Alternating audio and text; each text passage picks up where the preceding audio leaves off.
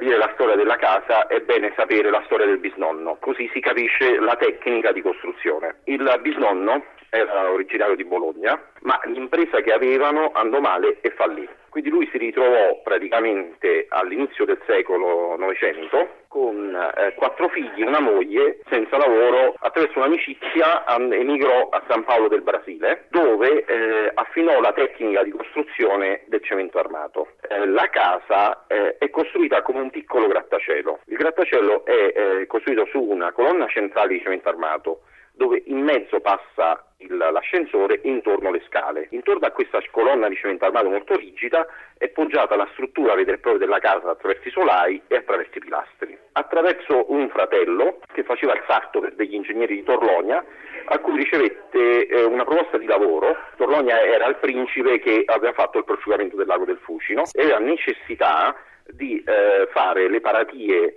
eh, sui canali di cemento armato e quindi servivano le colonne laterali. Quindi lui viene in questa zona, comincia a lavorare su questi canali, si comincia a trovare bene applicando la tecnica del cemento armato, tanto che lui si firmava cementista armato. Eh, Avezzano in quel periodo aveva una posizione un po' più a sud e lui compra un terreno vicino alla stazione perché doveva arrivare il cemento Portland dall'Inghilterra. Eh, costruì questa casa con la stessa tecnica, con eh, una scala centrale elicoidale su cui poggiò il solaio in cemento armato, mentre la muratura esterna venne fatta in blocchetti in muratura mista. Eh, la casa fu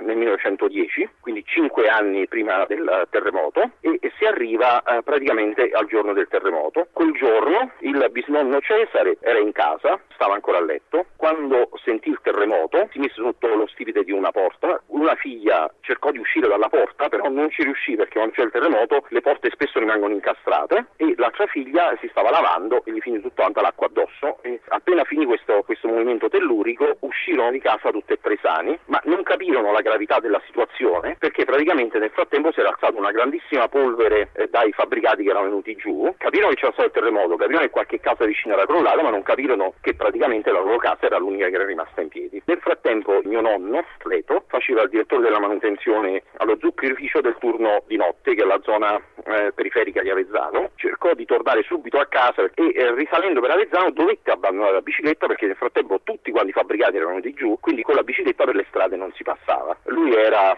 da poco venuto ad Avezzano e non capiva questo dialetto di questa zona, però gli rimase impresso sempre questa frase che la gente gli diceva in dialetto salvami che ti farò ricco, salva me che t'arricchisca, quando vide i danni che c'erano stati, era convinto di andare a disseppellire praticamente il padre e le due sorelle alla casa e fino a pochi metri prima della casa non si rese conto che la casa era eh, rimasta in piedi perché la polvere impediva la visuale. Eh, la sorpresa di vedere la casa e quindi di vedere sani i familiari perché pensava che fossero morti, ma altrettanto grande fu la sorpresa dei, due, dei tre familiari che c'erano, quindi il mio bisnonno Cesare e le due prozie Fiorina e Prassede che eh, quando capirono la gravità di tutto il sisma che c'era stato e di tutti i danni immani che c'erano stati. E il fabbricato venne sequestrato e diventò la sottoprefettura, quindi per questa casa esistono i documenti in cui è passato sia il eh, santo Don Orione, che fece un centro di smistamento,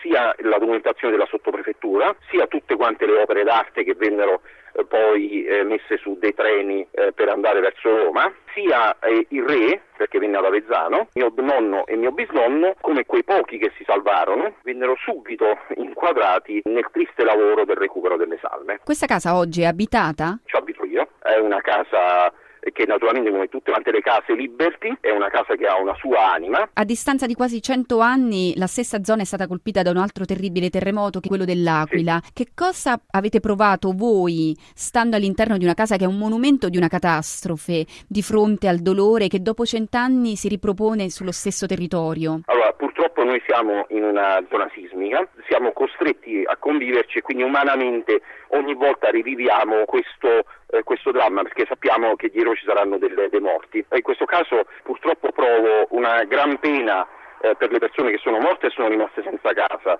però in realtà provo anche una gran rabbia per come vengono fatte alcune case che non vengono fatte rispettando eh, le norme che, pur- che, ci sono per eh, salvare le vite. Eh, questo lo dico perché la prova eh, vivente eh, di, di, questa casa è la mia famiglia che si è completamente salvata perché aveva rispettato delle norme elementari che invece nonostante che l'Italia è un territorio sismico eh, purtroppo alcuni tecnici, alcuni ingegneri, questo mi mette rabbia.